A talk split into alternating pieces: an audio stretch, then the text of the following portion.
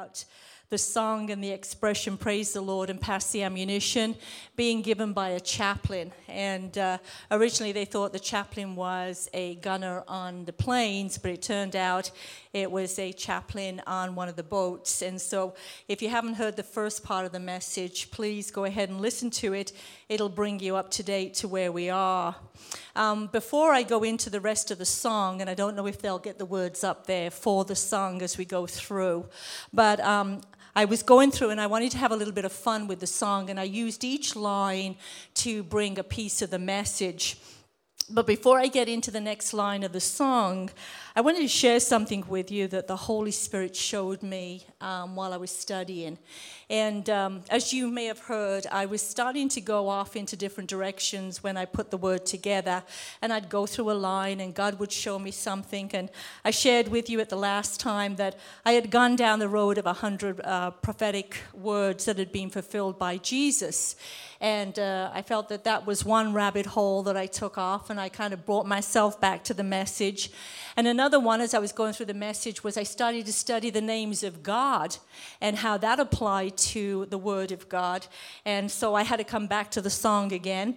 And then I took, um, took off down the path of. Uh, meditating on the Word of God. And so, as I'm going off on these, what I call rabbit holes, um, I said to the Holy Spirit, I'm so sorry. I know I'm supposed to be focusing on this Word, but I keep going off in these other directions, and I call them uh, rabbit holes. And the Holy Spirit said to me, These are not rabbit holes. I am taking you down this path for a reason.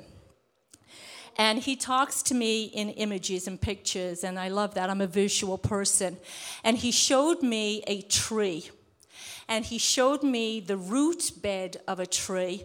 And so I went online and I started to look up a tree and what that meant. And uh, in this tree, I saw these roots, and I read that most tree roots grow about 18 to 28 feet long. And the tree usually grows as tall as the root bed, uh, bed spreads. And they have found actually roots as long as 175 feet, but the average is up to about 28. And uh, I thought, well, you know, what does that mean to me? You know, kind of thing, you know, clarify for me, Holy Spirit. And he said, Denise, when you go down deep into the word, you're putting your roots deep into the soil because they're digging for that water. The tree roots dig for water, they're searching it out. When you're in the Word of God, you're searching out that living water. And as you're searching out the living water, you're growing. And so I looked up a little bit more about the tree, and I want to share what I found with you. Tree roots serve several purposes. Not only do they anchor the tree and draw in nutrients and water from the soil, but tree roots also help stabilize the soil and prevent erosion. Think about the Word of God, and it says that um, the uh, sower, the parable of the sower, that it has to go into good soil. The Word of God has to go into good soil. If you're digging into the Word of God and your roots are growing deep and it's enriching the soil as you grow deep, the soil's getting richer, the roots are going deeper, you're gaining more of that living water and you're growing.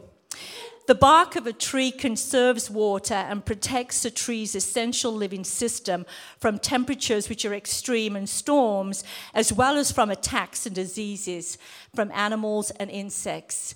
Go back to the Word of God, go back to us being a tree, and it's in, uh, imagine yourselves with the water and a whole tree, I've got to explain, the whole tree grows at the same time. So you don't get the roots, then the trunk and the bark, and then the, the branches. The tree grows as one entity. As the roots, roots are going deep, the trunk is being formed, the bark is being built, and the branches are growing out.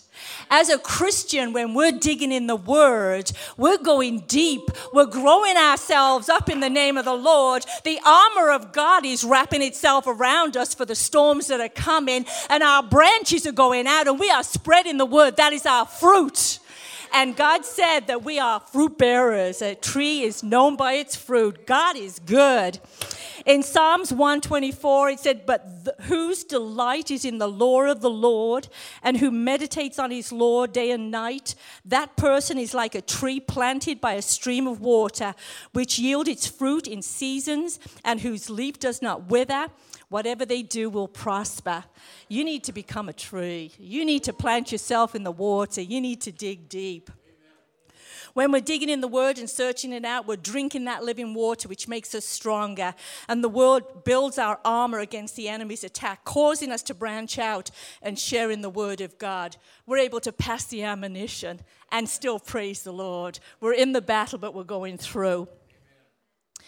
Um, before you can praise Him, and I, I, said this a couple of weeks ago, but I want to remind you, I've taken it out of my word tonight, but the Holy Spirit asked me to put it back in.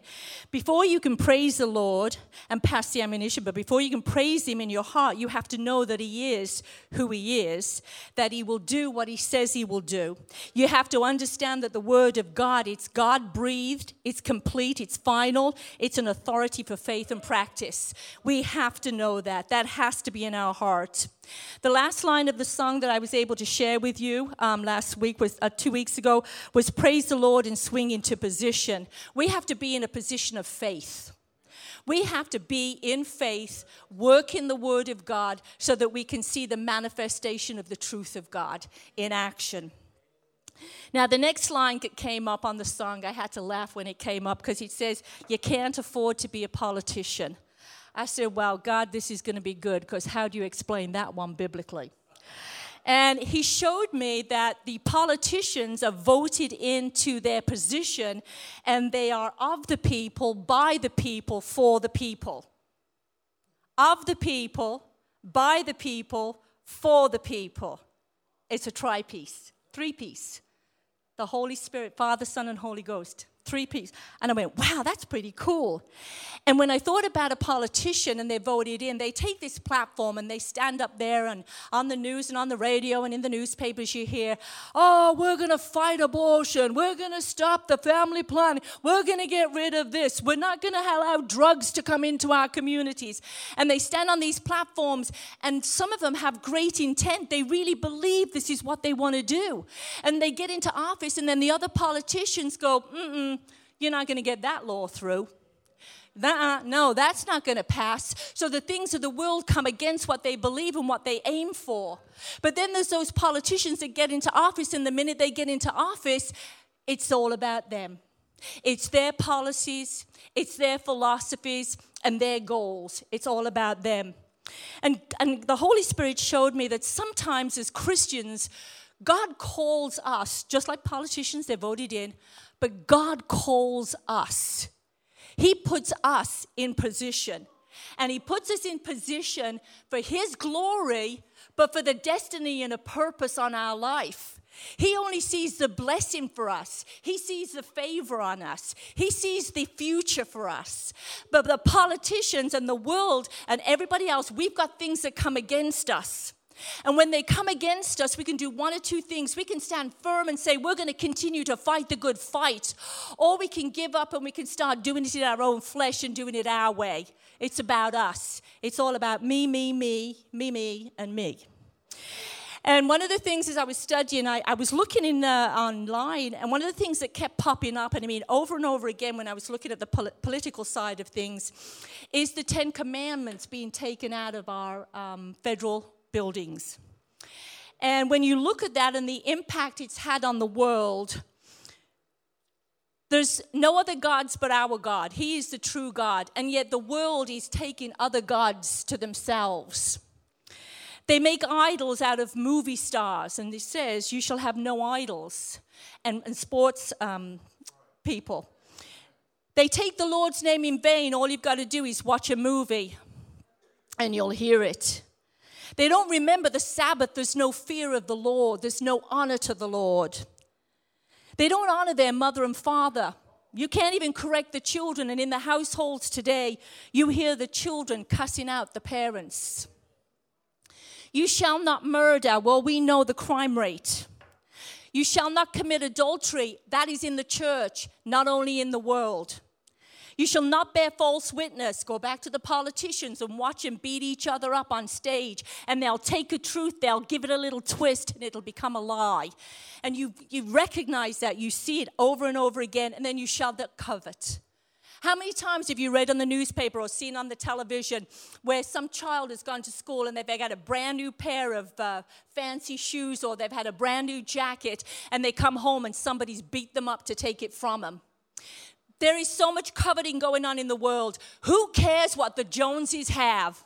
The Joneses can have what the Joneses have. I know what I have is from my God, and He gives me all good things coming from Him. I'll take what He has for me because I know what's coming in my future. I know that He has a blessing for me every single day of my life. The fact that I get up and I can take a breath is a blessing of God. Every day I can take a step forward. I can walk. Every day I can pick something up. I have my arms in my hand. I am blessed and highly favored. I am blessed. Looking at the political side of things, I went into all these crazy scriptures, but the one that I wanted to stay with because it is about of the people, by the people, for the people, that when God calls us, no one can come to the Father unless He draws us we know that when we can say in the name of Jesus that we have been called, because you can't say it unless you've been called. As Christians, we have to determine that we're going to live for Christ. We die to our desires and we set our plans aside in order to live for what He's called us to do. We have to choose Him. We live to love Him first. He has to be our first love. We live to love others. He's called us to love. He is a God of love. We live to share the good news. We live to testify through our testimonies and who testimonies who he is in our life and what he has done for us. We shouldn't live for him in the good times and when things get a little rough, we waver and we forget who he is. We have to recognize who he is even in the storms. He's our rock and he's our foundation. You know, the one of the expressions, and it kind of lines up with the next two lines of the song, is praise the Lord we're all between perdition and the deep blue sea. How many times you've heard somebody say, I'm between the devil and the deep blue sea? You know, when the storms come, it's how we feel sometimes. And I looked up the word perdition. And in Christian theology, it's a state of eternal punishment and damnation into which a sinful and unpenitent person passes after death. Wow. I don't want to go there. And, and a lighter definition in an old fashioned um, expression between the devil and the deep blue sea. It's being on a path of selfishness that leads to perdition. And perdition, again, is unpenitent person passing after death. And he's literally into the gates of hell. And when you look at the deep blue sea and you think about the sea and the waves and the weather, and you've heard a lot of um, boats that get tipped over in storms, and, and you know, years ago they weren't as stable as they are today. And when you think about the battles that you're in and calling it your personal storm, and you think about the waves that are coming against you, you can either look to the waves and think, oh my God, I'm going under, or you can look to the skies and think, that's where my answer and my help comes from. In Isaiah 40, 26, it says, Look at the night sky. Who do you think made all this? Who marches those army of stars into the night sky, counts them off, calls them by name? They're so magnificent and never forgets a single one. I don't know if you've ever been out in the country at night and you can look up and you can see the stars. You can't see them in the city because of all the city lights, but there are billions and billions and billions, and He knows everyone by name. God is good. If you've never watched the video by Louis Gigliani called How Great Is Our God, I highly, highly, highly, highly recommend it. It is an amazing video, and it actually is quite funny. He uses a golf ball as in a, a comparison to the, to the stars and the um, planets in the sky. And I showed it once in the back with the youth, and um, our youth are amazing. We've got some terrific youth, and I love them dearly. But you know, youth, when they hear their parents coming out of the main church and they hear all the kids playing, they want out of that classroom and they want out of it fast, right? They're ready to go and ready to eat, especially if you're cooking hot dogs outside. And one night I was back there and I played the video uh, with Louis Gigliani and how great is our God. And I shared with them that it was going to be a little long, and if their parents came for them, feel free to just very quietly leave the classroom and head on home or head on out. I won't be offended, and it's okay, it's cool to go. Not one of them left the room until the lights came on. That's how impactful that is, and that is how great our God is. He used something as simple as a video to capture the hearts, the minds, and the imaginations of young children whose forethought is always about having fun and pleasure for the most part. Bless their hearts, we've all got to go through it. We've been there, done that, right? Nobody in this room can say not. Um, one of the stories that I, I, went and I took a lot of scripture out because of time's sake, but there was one in Mark 4 38 through 40 that I couldn't take out. It's uh, Jesus was in the boat and he was asleep. It even says in there that he had a pillow. And the, uh, they woke him up and they said, Teacher, teacher, do you not care that we are perishing? And I thought about this and I thought, that's kind of shocking, really, when you think about it. And I'm going to do it in the flesh now, so I want you to know this is total flesh. I'm thinking to myself, you've just seen him feed a multitude on a couple of fish and a couple of loaves and have some left over. You've seen miracles before that. When you were in your boats fishing, which was your business and your livelihood, this man came up and said, Hey, Come follow me, I'll make you fishers of men. You didn't question him. They didn't ask him how much they'd get paid each week. They just laid everything down and they went with him. Something inside them told them that this was the Messiah. Something inside them told them that this was no ordinary man. Something inside them told them they needed to follow him. And yet, in the boat, in the storm, they're like little chicken little. I'm thinking to myself, man, you know, wouldn't you think that they'd be sitting there going, what's he going to do? Oh, he's going to wake up in a minute. You watch. Something's going to happen. Oh, wait, wait. He's moving. He's moving. He's going to get up. Oh, man, this miracle is going to be phenomenal. You would think that they would be sitting there waiting with anticipation, looking left to right, waiting for something to happen for him to do the miraculous because he's been doing the miraculous for so long as they've walked with him. But they were afraid. And that's okay because we're human. The flesh is enmity to everything about God, right? And so it, it, reminded me of when I was a little girl. And when I was afraid, I would go running into my mom and dad's bedroom. And I always stood by the side that my dad was sleeping on. And it was pitch black, and I would stare. And I would wait. Because I knew he knew I would be there. Because, you know, any parent can tell you when the kids are around. We've got eyes in the back of our head on a regular day. So, in the dark, when it's pitch black and it's peaceful and quiet, those little footsteps coming down the hallway, you're already in tune to them. And eventually, he would open one eye, throw back the covers, I'd jump into bed, he'd curl himself around me, and I was safe. My father could calm my fears. They were in the boat with the Messiah, the Son of God. The storm was raging and they were afraid. They should have anticipated him opening his eyes, throwing back the covers, wrapping himself around it because the Bible says we're under his wing. He's our protector, he's our banner. This is the King of Kings and the Lord of Lords, but grace, grace, grace. And he said to them, Why do you fear? Why do you have no faith? We need to recognize that in the flesh, we can do nothing.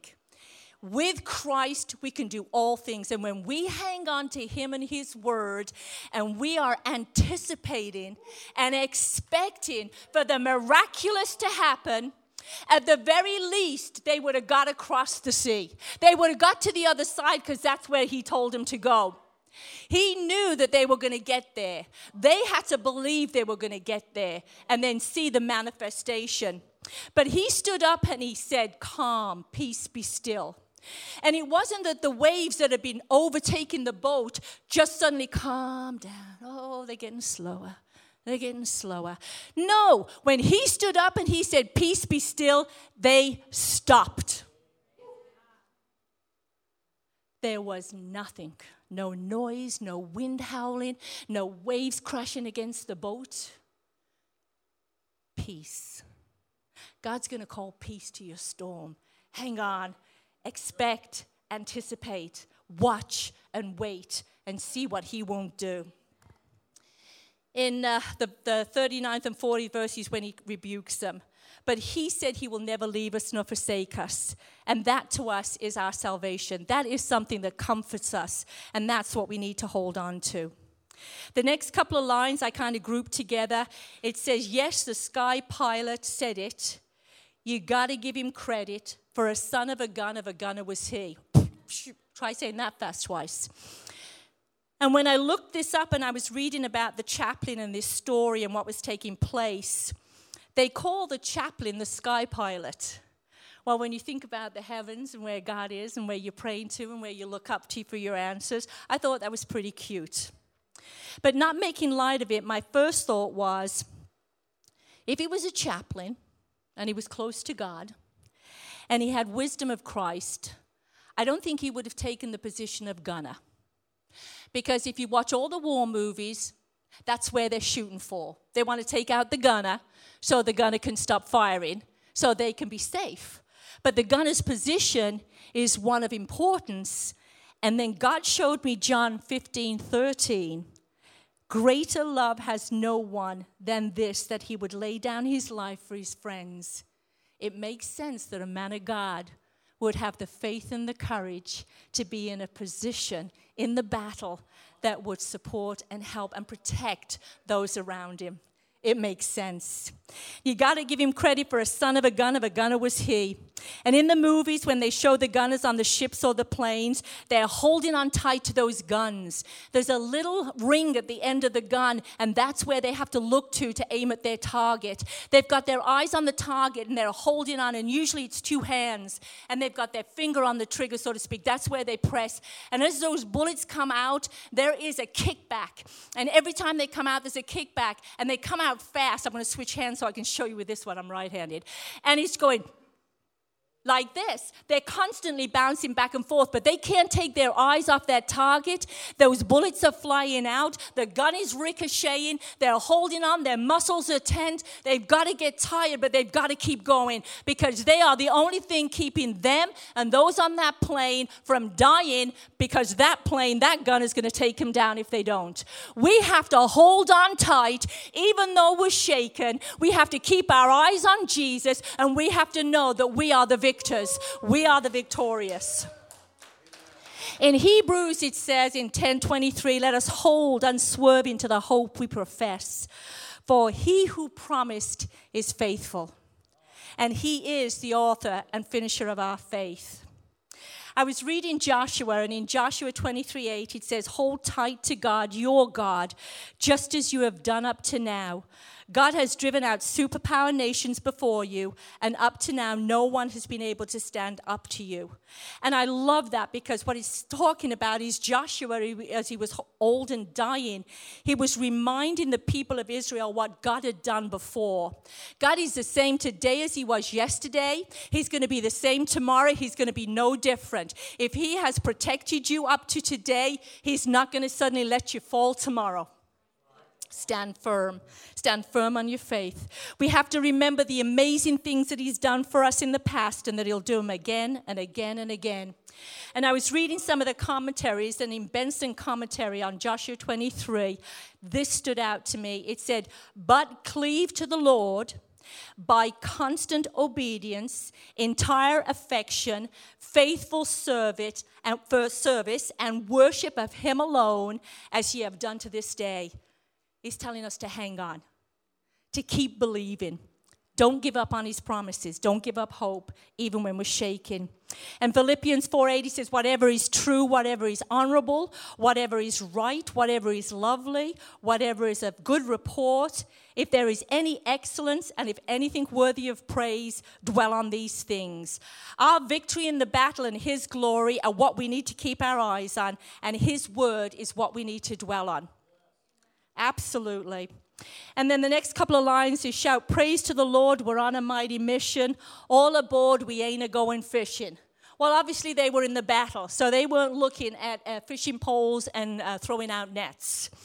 But when you think about it, as um, Christians, when we're going through the storm, we have some of the strongest, most powerful bait you can fish with. Think about it.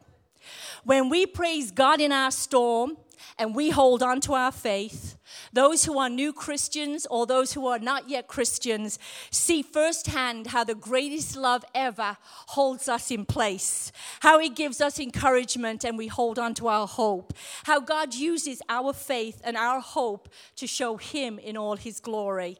And that's how He draws the lost to Him. We are there for His glorification for our destiny, for our purpose. And when those closest to us see us in faith, kings praises to the Lord who sits enthroned in, enthroned in Zion. Tell among the peoples his deeds. You walking in victory is a testimony to the love of God and all that he has for you and anyone who seeks him. Isaiah 26 3 You will keep in peace those who mind, whose minds are steadfast because they trust in you. God is telling you, just trust in me. Praise the Lord and pass the ammunition. What must we do when we're in warfare? Tighten the belt of truth, and you can't tighten what you don't wear. We'll all stay free, says the song.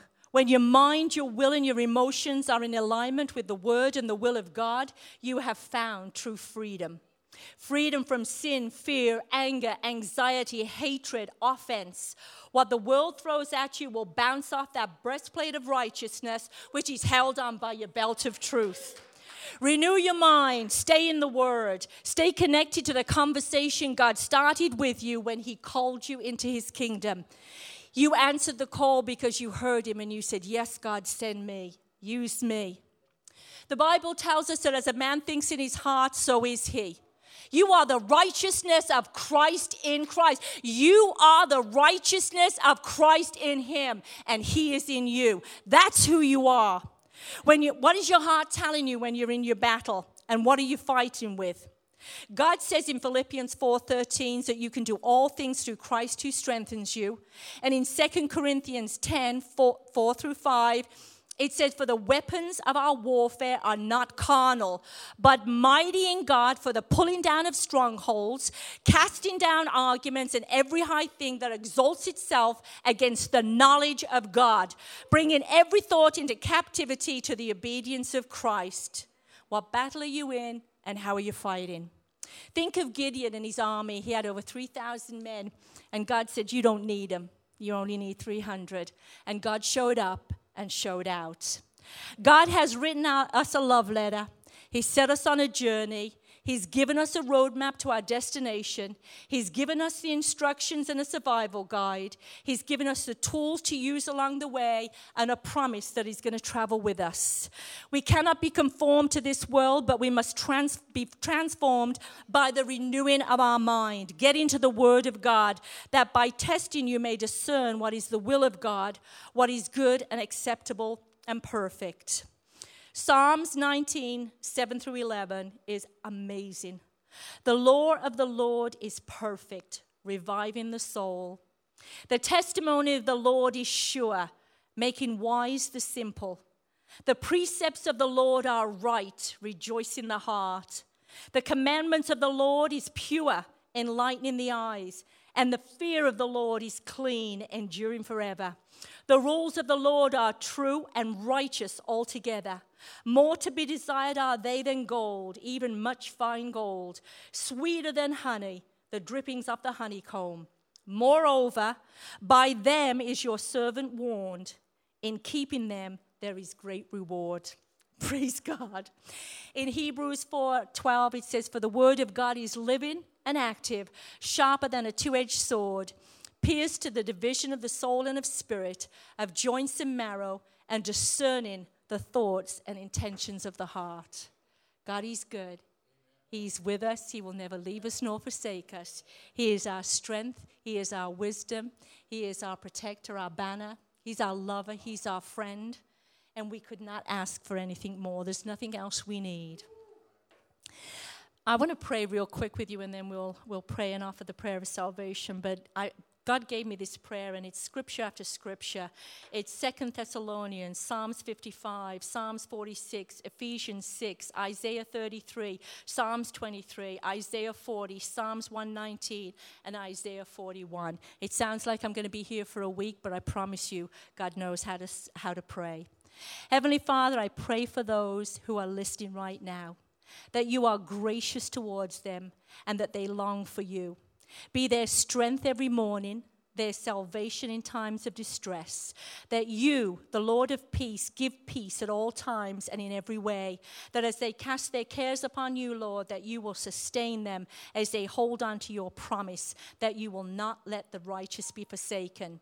Even those who are walking through their darkest valley, they will fear no evil, for you are with them. You will never leave them nor forsake them, for you are their helper. You are their refuge and strength, and ever present help in trouble. Those who grow weary, Lord, right now you will renew their strength and increase their power through your promises and your word, that they will stand strong in you, Lord, and in your mighty power. Let them rest in your promise, knowing that you have and know the plans for them, that your plan is to prosper them and not to harm them, and to give them a hope and a future. Let them rest in you without fear and not be dismayed. For knowing you as their God, you will uphold them in your righteous right hand. I pray this in the name of Jesus Christ, our Lord and Savior. Amen. So I hope you've enjoyed that word tonight. I try to, woo!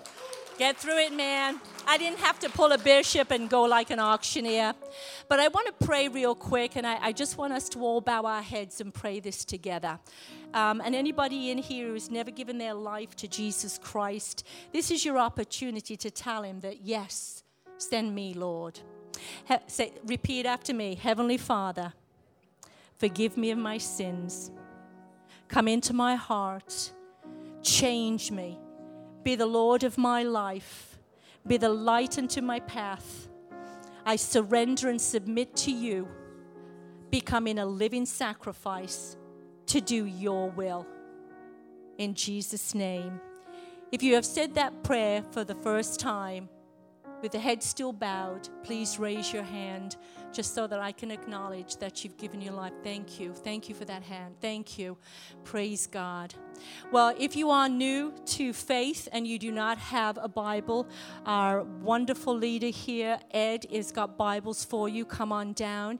If you need prayer, our elders will be here at the front to pray over any of your needs. And if you've never filled out a connection card for us, just fill this out and then turn it into the guest services outside. We're not going to bother you or bug you. We're not going to show up on your doorstep, but we're going to let you know about all the wonderful events we have here and what God is doing in this house so you can join us. And if you haven't got a church home, we say, Thank you. You are dismissed. Have a wonderful evening. Be safe. And God's love with you always. Thank you.